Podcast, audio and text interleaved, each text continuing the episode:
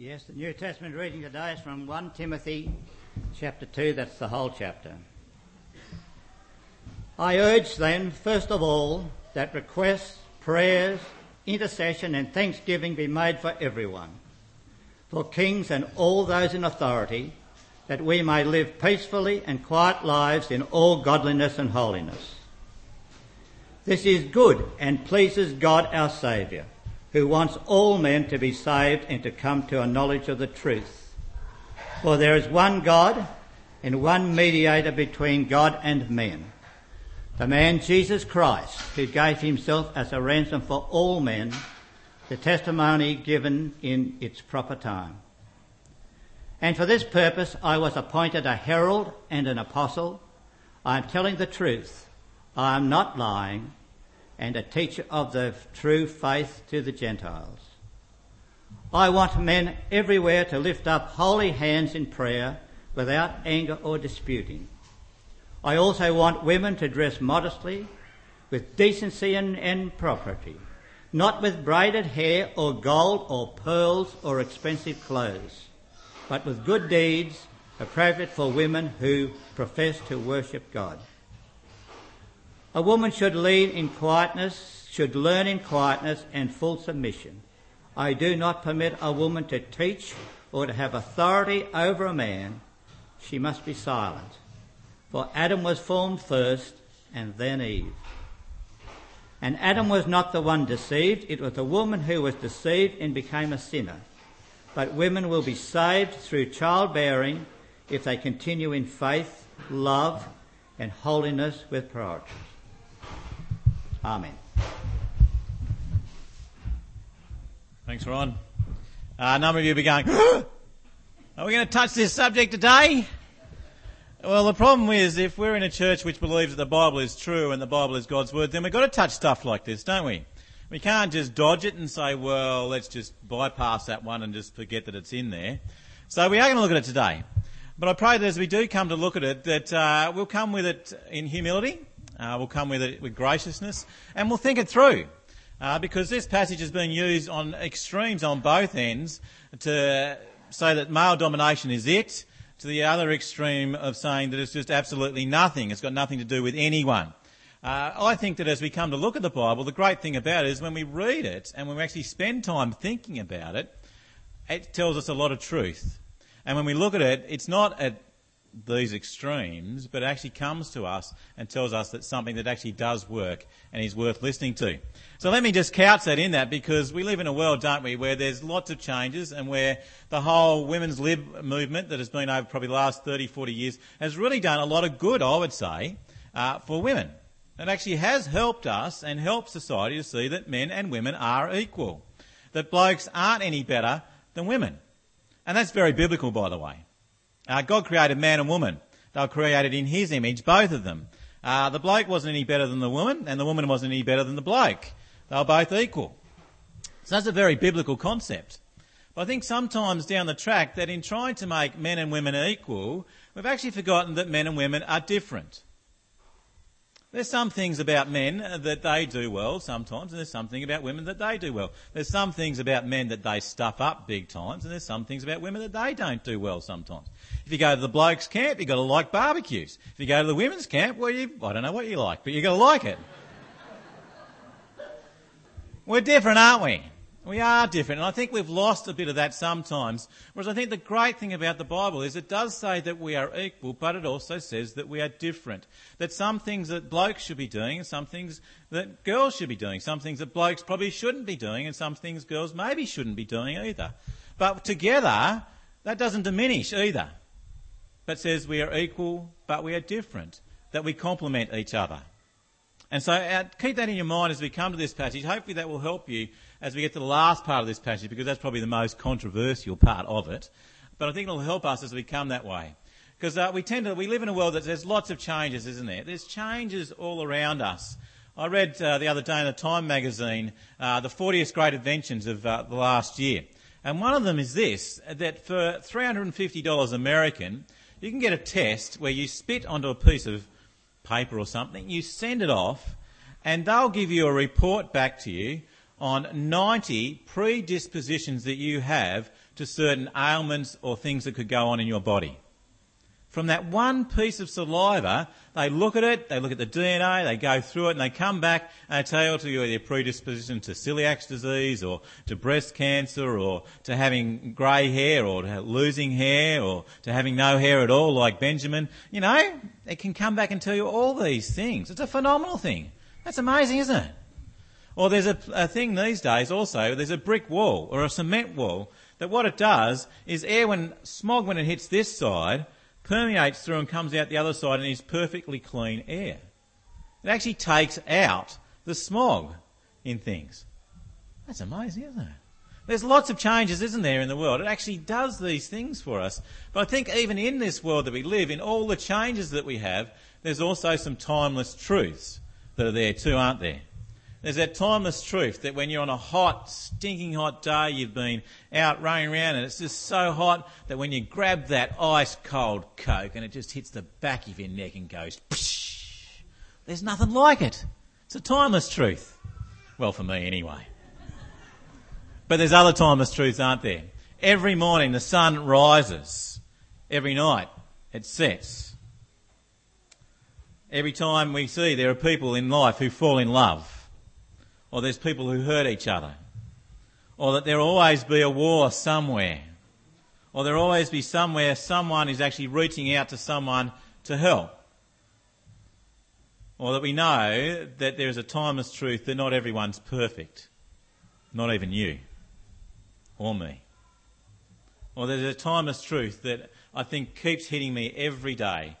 Every one of us, everyone sitting here this morning has this deep ingrained desire to be loved unconditionally. They're timeless truths, aren't they?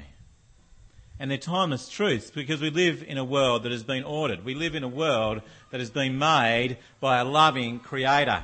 We live in a world that has been put together by a powerful, just, merciful, jealous God who has things set out in a way that if we operate in that way, things will work better. Things will go much smoother. You see, God has some great concerns for you and I that I think are timeless truths, things that cross across all barriers. As we look at this passage today, I think we're going to find 4 or 5 of them, 5 timeless truths that God has for you and I. And one of them is going to come up in that last passage that we're going to look at as well. So as we come to look at that together, because it's a tricky part of the Bible, and if you're not used to looking at the Bible, bear with us as we work through it. Please see that we want to teach that Bible well, so we're going to look at it fairly carefully. But pray. We're going to pray that we can actually look at it and understand it and see what God has to say to us through it. So let's pray as we come to look at it together.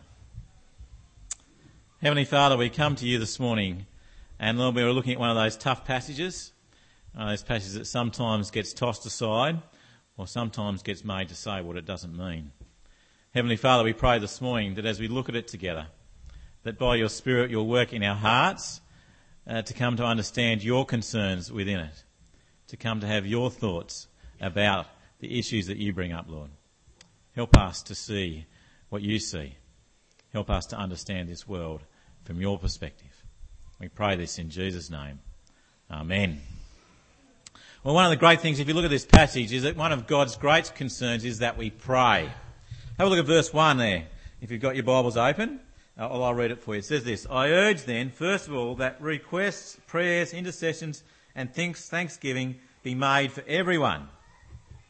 One of God's great concerns for you and I is that we pray, that we spend time speaking to him. You see, a timeless truth that we have is that you and I actually do desire to speak to someone greater than ourselves. Sometimes that comes up when we're in pain. Sometimes that comes up when things are amazing. Sometimes it comes up when we just can't think of anything else to do. We think, should we pray? Should we go to someone bigger than us? Well, God says that's a good thing.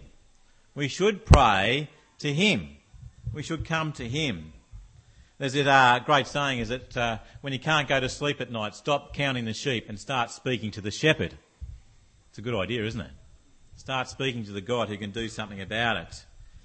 And notice that it's a prayer for our whole life. It's a prayer of thanksgiving, of petition, of intercession. In a sense, it's saying that our prayer life should be varied. It's not just asking for stuff for ourselves. when we pray for God. Not just asking for God to help us, but it's being thankful. It's intercession for other people. It's praying for people around us and things around us. It's praying not just for our own little microcosm of a world and our own little family or our own little town. It's praying on a worldwide thing, like we had today, praying for Pakistan, praying for America, praying for our country. And as we see there, that he talks about praying for all those in leadership, doesn't he? Look there in verse 2, he says, for everyone, for kings and all those in authority. We need to be praying on a broad spectrum of things, not just for our own little world. I'm reading a book with a couple of other guys in this congregation called Disciplines of a Godly Man. And there's a chapter in that about being disciplined in your prayer life. It was really challenging for me because I tend to sometimes think, well, I pray here and there.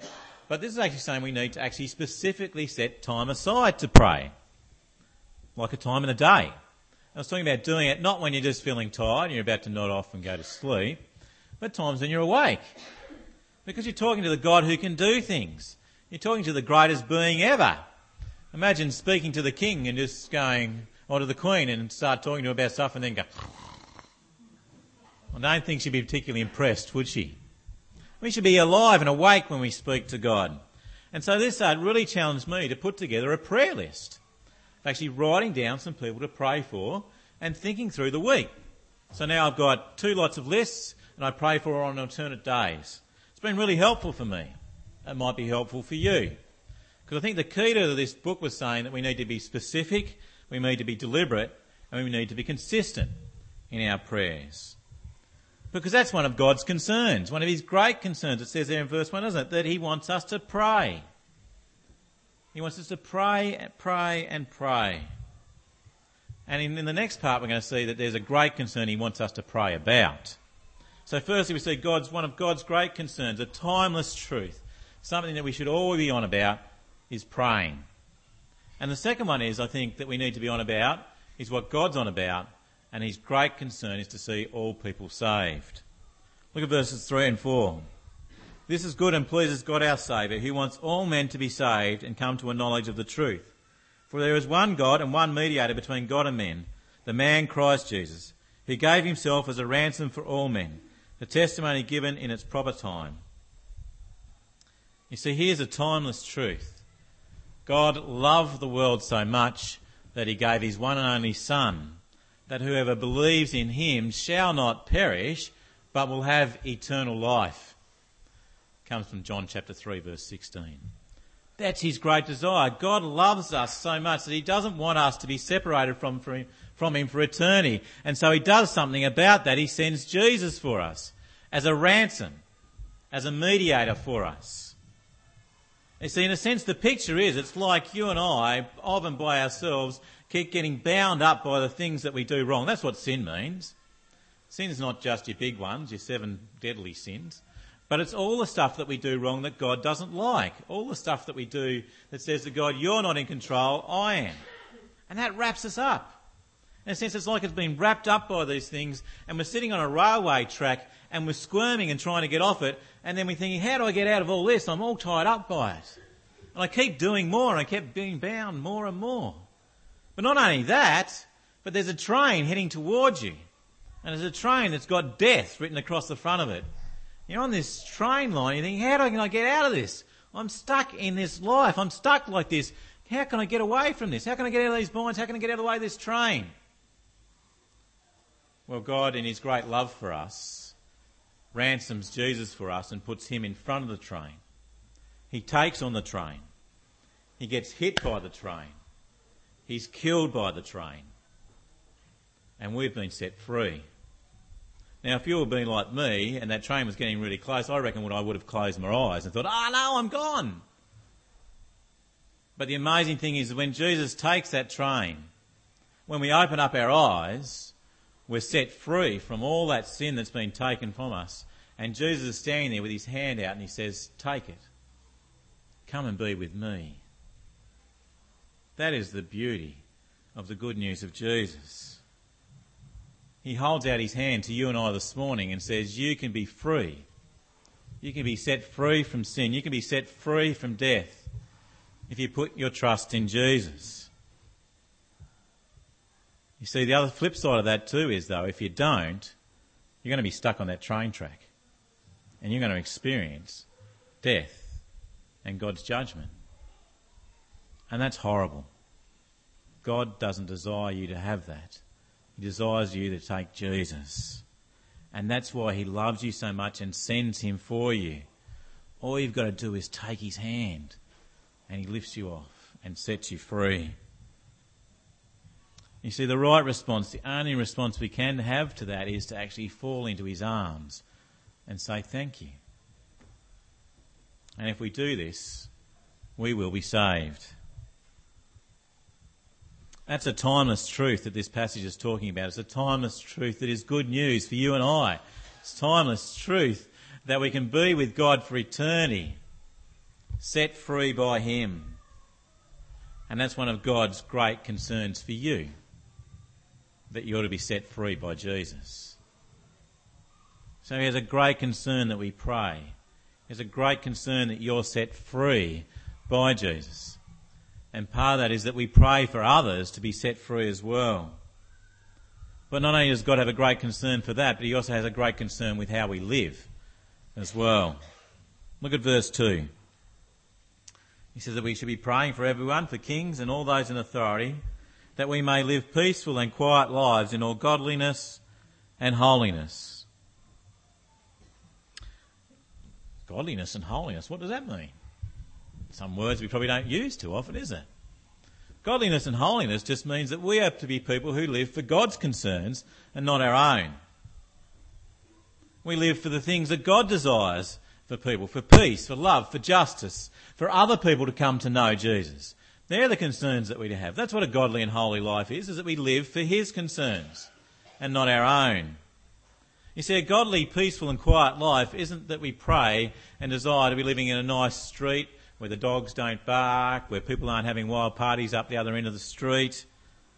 No, quiet and peaceful lives are lives that are lived for God's concerns. Lives that are lived thinking about the concerns of others in our community, in our street, and how best can we serve them and love them. That's what it is to live for God's concerns. That's what it is to live quiet and peaceful lives in all godliness and holiness. And that's God's desire for you, that you live for his concerns, that you pray for his concerns.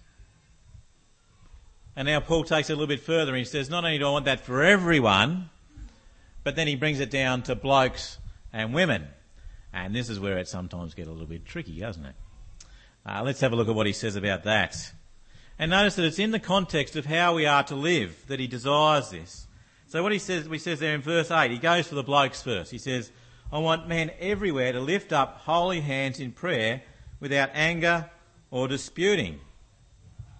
You see, blokes need to be blokes of prayer and not of fighting. Blokes to be blokes of prayer and not of violence. You see, the emphasis here in this part of the Bible, in this little verse, is not so much how our hands are shaped. You see, the Bible talks about all different ways that we can pray. So it's not just having our hands in the air that's important. It's having a heart that desires what God wants. It's our heart attitude when we pray. You see, hands are a picture of what a man's heart is like. What we do with our hands comes from our heart. With our hands we can reach out in friendship. With our hands we can hug and embrace with forgiveness. With our hands we can express warmth and tenderness. But sadly, with our hands we can strike out in violence and anger. And this is a real danger for men, the Bible is saying. It's pretty sad, isn't it, when we live in a society where we have to have ads that have to tell us that hitting a woman is wrong. Hitting a child is wrong. That domestic violence is wrong. That's a sad state, really, that we need an ad to tell us that. We should know that, shouldn't we? And that's what it's saying here. People who are for God's concerns, who desire to live for him, are not people who lash out and hit. Blokes are not to lash out and hit people. You see, the big problem back in creation, back in Genesis, was when man reached out and took the apple or the fruit of whatever it was at the time. He reached out and disobeyed God and did the wrong thing. Now, God wants hands that trust in him, hands that pray to him. He wants blokes with hearts that reach out to him. That's what it's talking about in verse 8.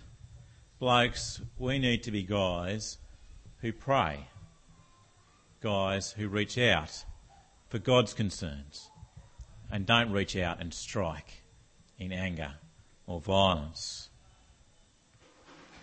And so keeping that in mind, we look at what the Bible has to say about women in verse 9 there. It says, and you'll notice here too that the same thing, it's the same principle here. The outward sign is what's happening on the inside. It's what's important to God. And the same here, it's the outward, but the inward is what's most important. The real problem comes on what's on the inside. So look at what it says there in verse 9 and 10. I also want women to dress modestly with decency and propriety, not with braided hair or gold or pearls or expensive clothes, but with good deeds appropriate for women who profess to worship God. Now, again, just like the first one, it's not saying that all blokes are like this, but it is saying that we need to be careful not to be caught in the same trap. Not all women are obsessed with their looks. Well, I don't think they are. I'm not a woman, but I don't think you are. And not all men are out to pick fights. But obviously, it's talking about an inward state, isn't it? It's talking about that we should be concerned with what's on the inside and not with vanity, not with what we look like on the outside. It's more about who we are and how we live and not about how we look. That's really hard in a very image-obsessed world, aren't we? Just about everything we see on TV is about what you look like. All those makeup, changeover, all those sorts of things, even the losing weight ones to a point, is all about how you look.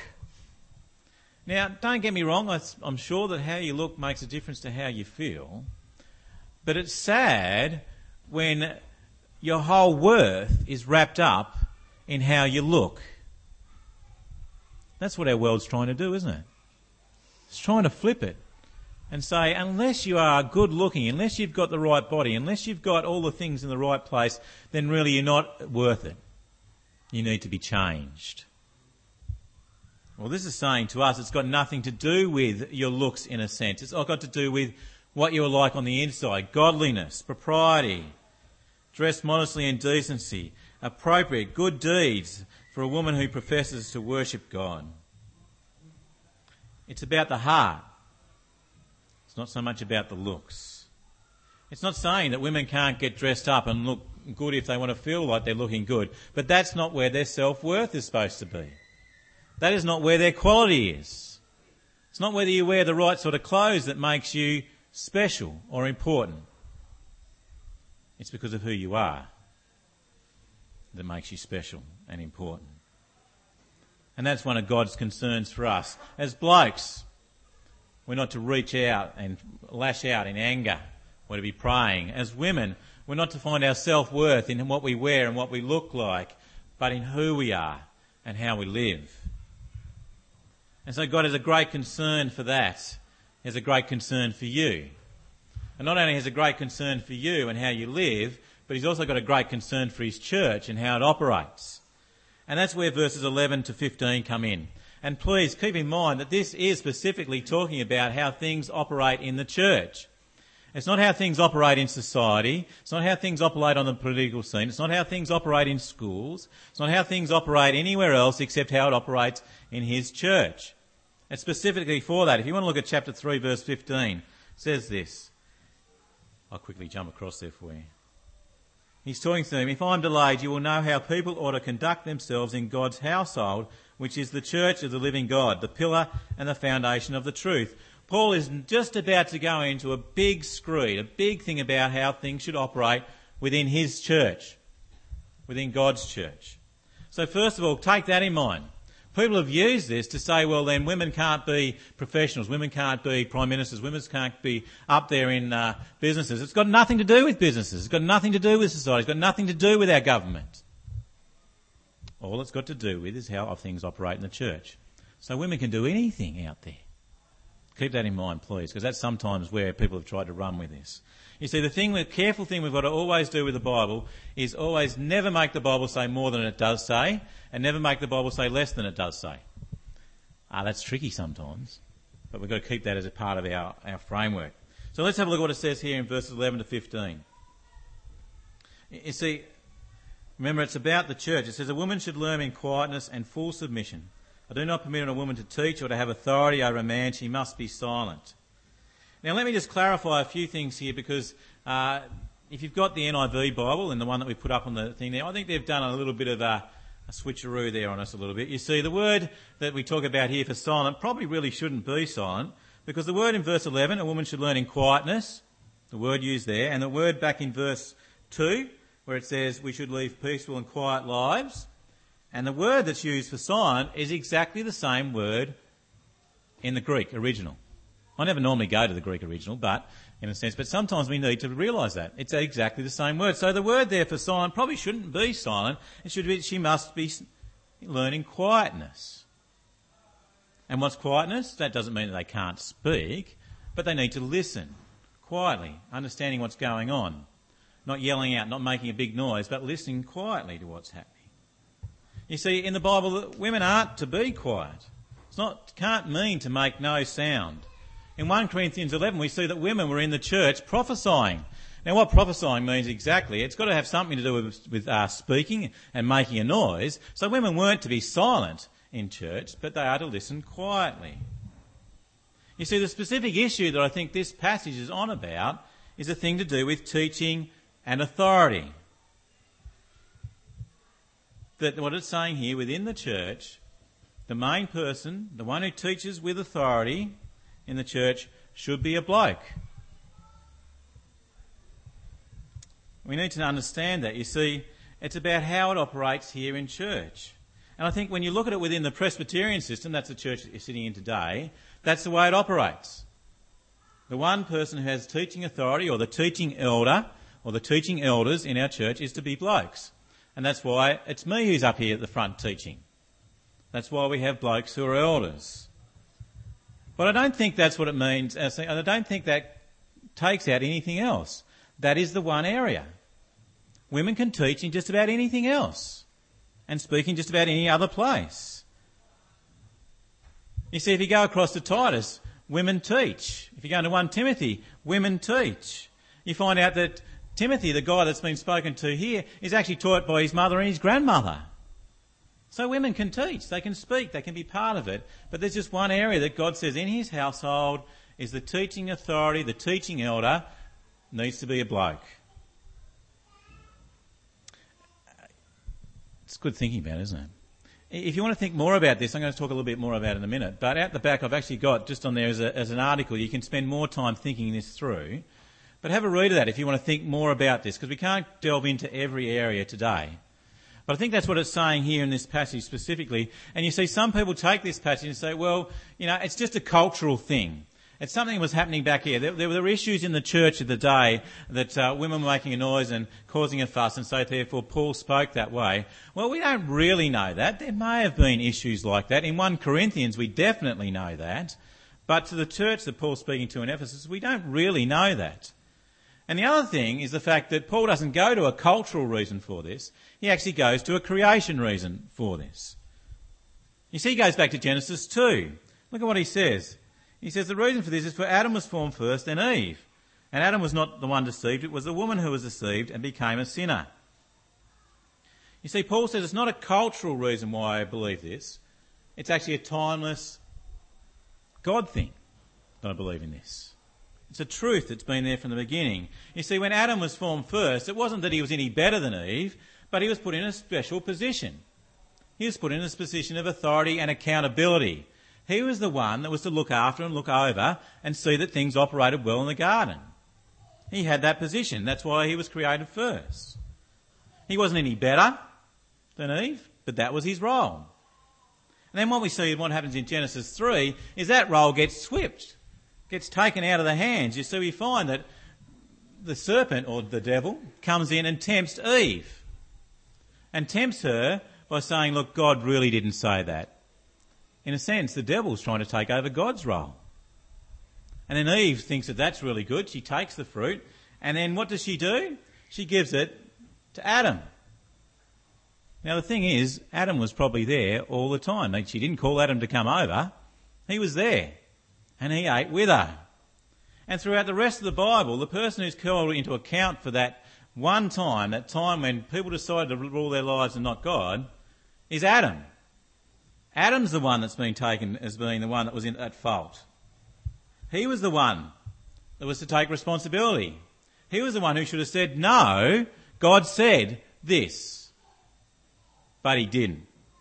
He let go of his responsibility, and from then on, the world has gone skew-if. And it's all over the place. And so Paul goes back and says, that's the reason why he decides that men should be teaching authority. They are to take that role and responsibility. But every other role is open. And we actually find when we get into 1 Timothy chapter 3 that not all blokes should be teaching either. It's actually a specific thing given for a specific reason to specific people. But everything else is open. So when it comes to church, when it comes to how things operate here for God, the timeless truth is that we are equal. Man and woman are equal but different. We have different roles. And there's only one role specifically that's only for blokes. And that's the teaching with authority, the elder or the elders in the church. Every other ministry is open to women. Women can lead church. Women can teach in groups. Women can lead women's ministries. They can lead kids' church. They can read the Bible. They can lead singing. They can do all these things. They can do just about anything except the one that's set here. And that was because that's the way God set it up originally. Which brings us to verse 15, which is an interesting verse, isn't it, too? But women will be saved through childbearing if they continue in faith, love and holiness with propriety. Is that saying that women can be saved by having babies? Oh, well, it can't, can it?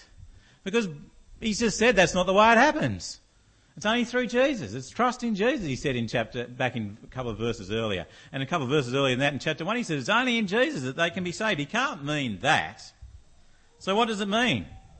Well, I think Paul's running out of Genesis still. He's still got his mind framed in what happened in Genesis 2 and 3. And he's saying in Genesis 2 and 3, the symbol for blokes and the fall happening and sin entering the world is that with their hands, things will go wrong. They'll toil and it won't work. For women, childbirth will be difficult and painful. Sorry, Nat, wherever you are, about to have one, but that's the way it is. That's the way it'll be. But then if you look in Genesis chapter 3 too, also through a child, there will come salvation to the world. Through a child, people will be saved. So what Paul is saying here is that a child will come from a woman that will bring salvation to the world. And who's that? It's Jesus, isn't it? It's Jesus. Mary gave birth to Jesus. And through Jesus, you and I have salvation. I think that's what Paul's talking about here. Because it can't be, I don't think it can be anything else. So let me encourage you. If you want to think more on this area and pursue it even more, there's an article up the back. Take it home and have a think about it. But please go home from here, probably with a bigger picture is this.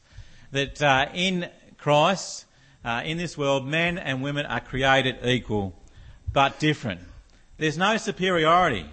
You see, even the leadership and teaching authority is a servant authority in the Bible. It's not a dictatorship authority. There's no authority, in a sense, in the bloke who's teaching. It comes from Christ as the only authority he has as he teaches about Jesus. The authority that he has is to serve and to bring God's word to people. So it's not a superiority on that position.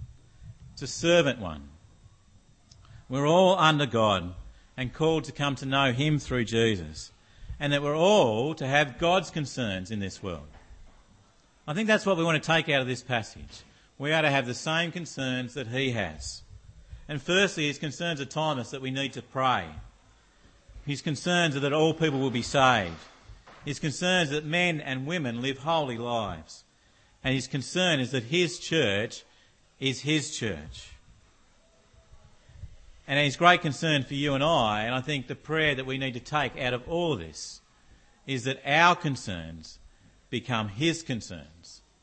Because when we do that, then we'll start to live the way he intended us to live. Let's pray.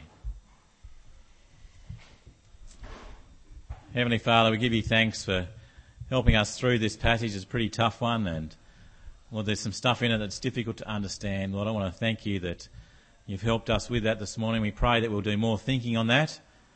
Pray, Lord, that you'll help us to understand your concerns. Help us to see this world from your perspective. Help us to understand it from where you are, Lord. We want to thank you that in you, in Jesus, all of us can be saved. In Jesus, we are equal, Lord. In Jesus, we have an eternity with you. Lord, through all of this, help us put our trust in him and him alone. We pray these things in Jesus' name. Amen.